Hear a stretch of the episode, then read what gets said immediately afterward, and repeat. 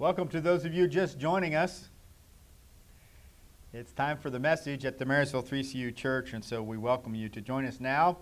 I just mentioned uh, to the congregation the one way to get the church to call, uh, turn around and look out the windows is say they're nice big snowflakes. But there are nice big snowflakes where we're at today, and wherever you're at, we um, are appreciative that you're with us. The title of today's message uh, is, from, is Have You Been Awakened? Have You Been Awakened? We'll be reading from the book of John, chapter 4, uh, when we come to that part in the message for those of, the, of you that want to look ahead. Have you been awakened? Awakened to what? Now, today you're familiar with the term woke. I'm not going to give you the definition of what woke means because I think it means different things to different people. I'm not talking about woke in the sense of what, what woke is, but I am talking about awakened. And you're like, well, what's the difference? Well, if you look in history, and I, I wouldn't say I'm a student of history, I have studied history as part of classes and courses that I have taken, but and I enjoy talking about history and different time periods of history. But there is things that have there's a, a portion of history that's called the Great Awakening. The Great Awakening. And there have been the you might find where there's multiple awakenings. And then you might find terminology about the Enlightenment period. But if you look in the early 1700s, you might find that phrase Great Awakening. And I'll let you, I'll look up about that. But inside of that, there's also um, theological terms, I guess a doctrinal term. And when you hear the term doctrine, doctrine refers to, to teaching. Doctrine refers to teaching. There's a term called awaken. Awaken. And it comes, it has to do with becoming aware. And you, if you, you look at whether you're looking at woke or you're looking at the great awakening or you look at awaken, maybe they all talk about becoming aware of something, awaken to something. Or maybe, I guess, for those in the terminology of the day, those that are awoke, they're already aware. There's another phrase that you probably are familiar with. I don't know. It might just be something regional to where I have lived you can lead a horse to water, but you can't make them drink. You can lead a horse to water, but you can't make them drink. In my professional career, I guess you would say, outside of preaching and pastoring, in that side of my life, in my experience in the corporate, in a corporate world, sometimes there's a change that they that that is wanted to be made they want to move from one thing to the other. People tend to be resistant to that change until they know that they need the change. I guess I kind of like to say, and I've, I've used this approach, you've got to let them, make them know that they're thirsty. You got to make the horse think it's thirsty so it'll drink something. And in the same sense, there's changes that people need to make. They might be going down a path that's not so beneficial. In, in a corporation, it might be there's a more efficient way to do it, it might be more cost productive. And so you have to lay out the case to the vice president or um, the CEO or whoever it might be to say, this is, this is your current situation.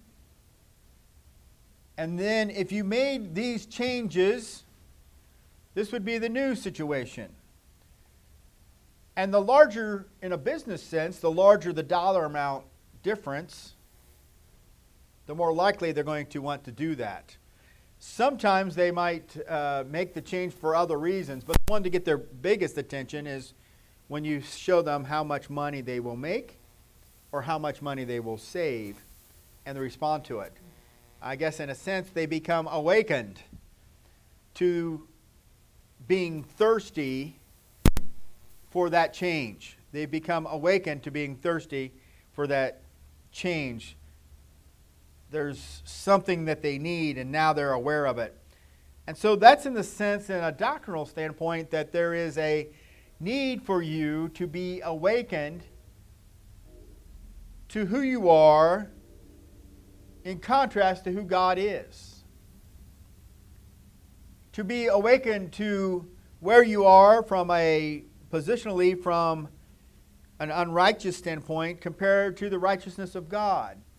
Where you are in relationship to wanting to go to heaven and how you get there.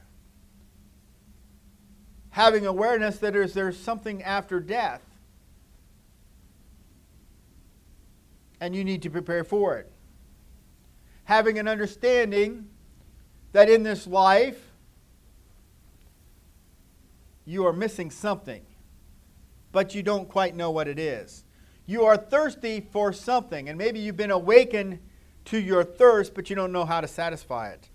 And so then we find ourselves in our scripture for today in John chapter 4.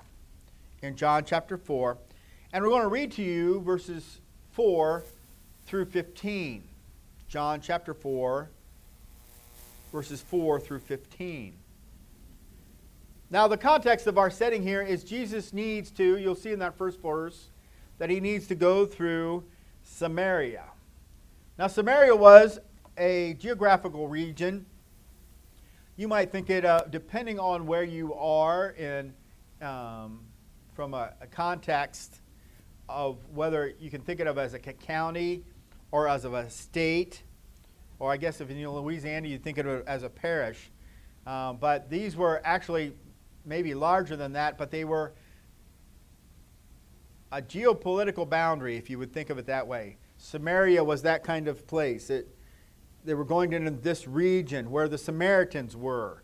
And you've heard the story of the Good Samaritans, and but you may or may not recall that the Jews kind of looked down on the Samaritans.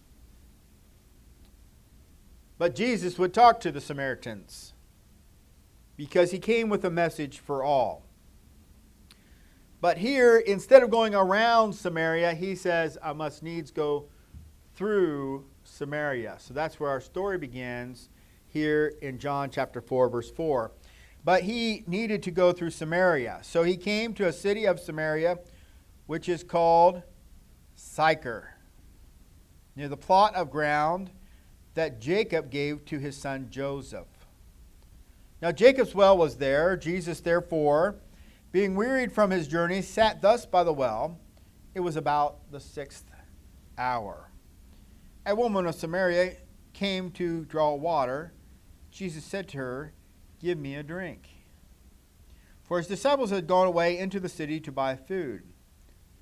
Then the woman of Samaria said to him, How is it that you, being a Jew, ask a drink from me, a Samaritan woman? For Jews have no dealings with Samaritans. Verse 10 Jesus answered and said to her, if you knew the gift of God and who it is who says to you, Give me a drink, you would have asked him, and he would have given you living water. The woman said to him, Sir, you have nothing to draw with, and the well was deep. Where then do you get that living water? Are you greater than our father Jacob, who gave us the well and drank from it himself, as well as his sons and his livestock? Jesus answered and said to her, Whoever drinks of this water will thirst again. But whoever drinks of the water that I give him will never thirst. But the water that I shall give him will become in him a fountain of water springing up into everlasting life. The woman said to him, Sir, give me this water that I may not thirst, nor come here to draw. Jesus said to her, Go call your husband and come here. The woman answered and said, I have no husband. Jesus said to her, You have well said, I have no husband, for you have had five husbands, and the one whom you now have is not your husband, in that you spoke truly. The woman said to her, Sir, I perceive that you are a prophet. Our fathers worshipped on this mountain, and you Jews say that in Jerusalem is the place where one ought to worship. Jesus said to her, Woman, believe me, the hour is coming when you will neither on this mountain nor in Jerusalem worship the Father. You worship what you do not know. We know what we worship, for salvation is of the Jews. But the hour is coming, and now is when the true worshippers will worship the Father in spirit and in truth, in spirit and truth, for the Father is seeking such to worship him. God is spirit, and those who worship him must worship him in spirit and truth. The woman said to him, I know that Messiah is coming, who is called Christ. When he comes, he will tell us all things. Jesus said to her, I who speak to you am he. May God add his blessing to the reading of his word. And I believe I read a little extra there, but it talks about in this portion, and we could look at other passages of where she went into the city and brought people out to meet this Jesus that knew about her. Knew about her. She went through an awakening. At first, she didn't understand what he was talking about. She thought that he was talking about the physical water. He thought she was talking about worldly things. And so she said, I want that. I want that water so I won't be thirsty again. That's what she thought she needed. But that's not what she needed. Jesus was talking about a living water, something that was lasting, something that spoke to her soul. And so she went through a time of not understanding. She shared with Jesus what she thought he was meaning and what his understanding. And God, Jesus, continued to draw her through her understanding so that she, like Nicodemus had some confusion, became to understand what he was talking about. She understood the concept of a Messiah, the Christ, which we've told you is the Greek for Messiah. And he says, I am he. And if we were to continue the story, we would find more understanding in this concept that she has come through an awakening. People have needs today, and they seem to be thirsty for something. And they tried to find a way to satisfy that thirst. I believe it was Billy Graham that said we're all born with a God shaped hole in our hearts. Kind of from an illustration standpoint. But in John 14, 6, Jesus said unto him, I am the way, the truth, and the life. No one comes to the Father except through me. I think people become aware that they need something. People become aware that they're out of sorts. They're aware that something's wrong. At some point in their life, they will come aware as they look at creation and the complexity of it that there's something beyond them. And they try to form an understanding around that. And sometimes they that can get twisted up. Because they seek counsel. And sometimes some are so educated that they think they know what they don't know.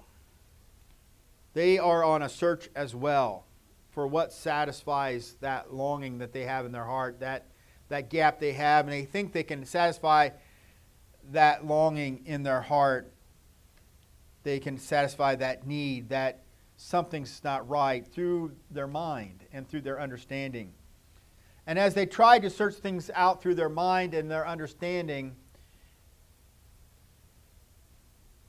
they keep looking, and not all the pieces are adding up. And it would seem that then they, they incorporate other people, and there becomes this group think to try to figure out what are these answers. And people are seeking those answers. But see, if you're seeking the answer to how to deal with eternity, you need to speak to an eternal God. If you want to find out about justice, you need to speak to a and involve a just God. Today, there's those that are seeking justice, but it's justice in man's eyes. And the justice seems to change over time. They seek a righteousness that's in man's eyes, not in God's eyes. They seek a truth that is in man's eyes, but not in God's eyes. And that's the awakening that we need. In the Great Awakening, I did a little bit of research, and you could do some of your own. It, there was some talk that the people didn't feel satisfied from what they were getting in church. There weren't that many people going to church. And I believe it is around the time of the enlightening, and people started looking to, to science and to some of those things. And there became this awareness, this individuality, because it was not too far from that, the time when the only church that you could worship in was the church that the government told you was the right church. And people were finding that they didn't, you know, as the Bible is going out there and more of it's being printed, there was a time in our history and people become aware of that God wants a personal relationship with individuals. God wants a personal relationship with each person. And if you look back on the history of the United States, you see all these different states, you see basically lots of different denominations. But it's that individual relationship with God. It's not that I'm part of the church and the church represents God, it's that I can have a personal relationship with Jesus.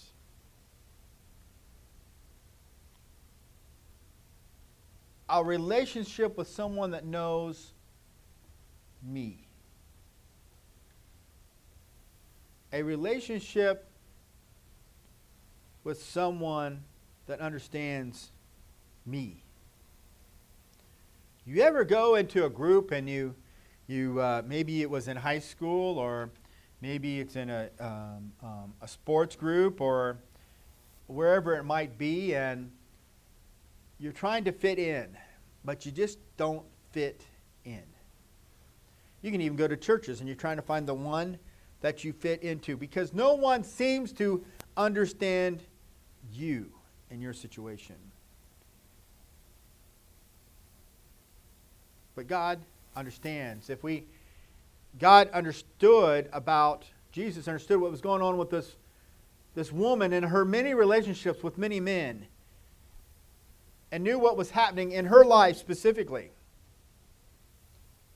He understood her, and that spoke to her. And she had an awakening of who Jesus was. That's the kind of awakening that we need. And we talk about, groups that talk about being woke. And our country does need an awakening. But an awakening isn't a lot of people getting together chanting the same thing. That's not the kind of awakening we need. Awakening isn't that we all bond together and we carry the same sides, signs. That's not the awakening we need. It's not coming together and we come uh, together and we say, What sign do you want me to carry? And they're given, given the sign. And so you carry the sign whether you know what it means or not because you're part of the group. It's not that kind of awakening. It's the kind of awakening where we awaken as individuals. As individuals that understand that no one comes to the Father but through Jesus. And we have been awakened through our need of Jesus, and we have a personal relationship with Jesus that supersedes our relationship with people because people let us down. People do things they shouldn't. People change the meaning of what truth is. People change what the meaning of justice is. People change their mind. But we need an awakening that points us back to the rock, points us back to Jesus. That is our foundation. And then we walk as individuals in relationship with God. Individuals with a relationship with God. They talk about diversity and things like that. Do you realize that God wants a relationship with every individual in all their different backgrounds, in all their situations, all their ethnic past? He wants the family of God to be involve all of those individuals. That's diversity. That's the diversity. But there's not a diverse way to eternity. There's only one way, and it's only through Jesus. All can go through, it's wide open. Jesus was talking to a woman, which didn't have as much value at that time. He understood her value. He was talking to the woman. And he was talking to a Samaritan considered a lower class in that time. So it's for all. But there's not multiple ways. It still has to be through Jesus. Jesus is the way, the truth, and the life, and no one comes to the Father except through him. That's the awakening that we need. It's not a political awakening. It's not a governmental awakening. It's an awakening to one, something that we probably already know. We need something. We need help. It's an awakening of our position that there is a God. There is a God, and you have to kind of work to not believe in God once you start looking around. You start putting some of the things together. And to get to that God, it would make sense that the eternal God, the God of truth and the God of justice, these are his characteristics, that he would set the terms. Not that man would set the terms, that man would define the terms, because if man is defining who God is, then he's not God. He's a creation of our imagination. And some, some have lifted up their thought patterns and their groupings and determined that what my thought patterns and groupings that are together, I'm going to call that God. It's the same as creating an idol carved with man's hands. And as you look through those things in Scripture, where they it talks about forming an idol out of man's own imagination and then elevating that to God that idol has no power. And so that the God that we have, some have, the gods that, false gods that some have created, have no greater power because they're of our own creation. But God, who created us, understands justice and understands truth. That's our source of true justice and true truth. And so the path to God, he has said, is through the shed blood of Jesus. And so that is the only way. That is the only way. So that's the awakening we need. We need an individual awakening of our need of God, an individual awakening of there's only one way to God. And maybe some need an awakening that it's for everyone. but let us seek that out. So, have you been awakened? I'm not asking you if you're woke. It Doesn't really matter.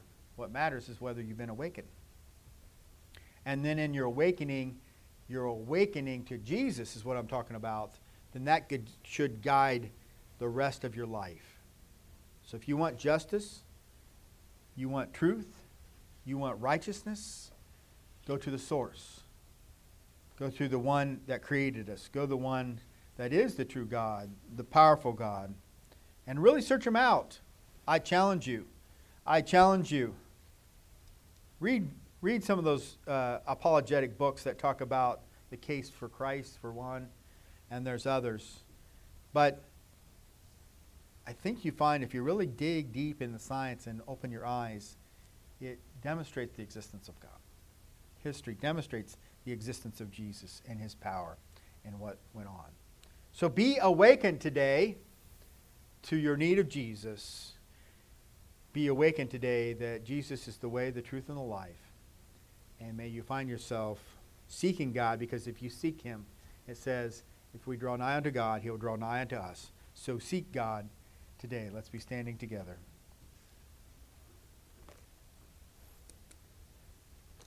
Father God, as we listen to you speak through our through your word, not necessarily through the preacher, but through your word. But as the words have gone out, may those that are beneficial, dear Lord, to the hearts of those that are hearing, may the Holy Spirit continue to prick them in their hearts and bring awareness and awakening to the need of Jesus in their life. May there be awareness that it's not about being part of a church. It's start, not part being uh, being part of a club or a social media group or a group that comes together and meets for whatever cause. But the awakening that's needed, it is awakening of a need for you awakening of our plight in relation to you, our utter unrighteousness, our depravity, and compared to you. An awakening that we need to go through you, Jesus, in order to get to eternity with you, with God the Father. May God the Holy Spirit come and stir us to our individual needs. May we be excited and may we be on point and may we be persistent in our pursuit of you. And through that, may it be a demonstration to others of their importance, that they too might be awakened to their need. And may we be vigilant when you ask us to speak to others, to live, your, to live the, the life you'd have us live in front of others Help us to not be distracted by those that are being awakened, as it were, to other things. It's not a true awakening. They're just bearing things and looking at things and becoming aware of things that are secular, aware of things of human righteousness and human justice. But the justice we seek, the righteousness we seek, the holiness we seek is of you. And so, being it is of you, we must go the route that you have prescribed, and it is through Jesus. And so, when we find ourselves in a repentant heart, desire to turn from the old ways and turn to you, asking you for forgiveness, claiming the blood of Jesus shed on the cross. And we pray to Lord that you would just guide and direct us, we pray. In Jesus' name, amen.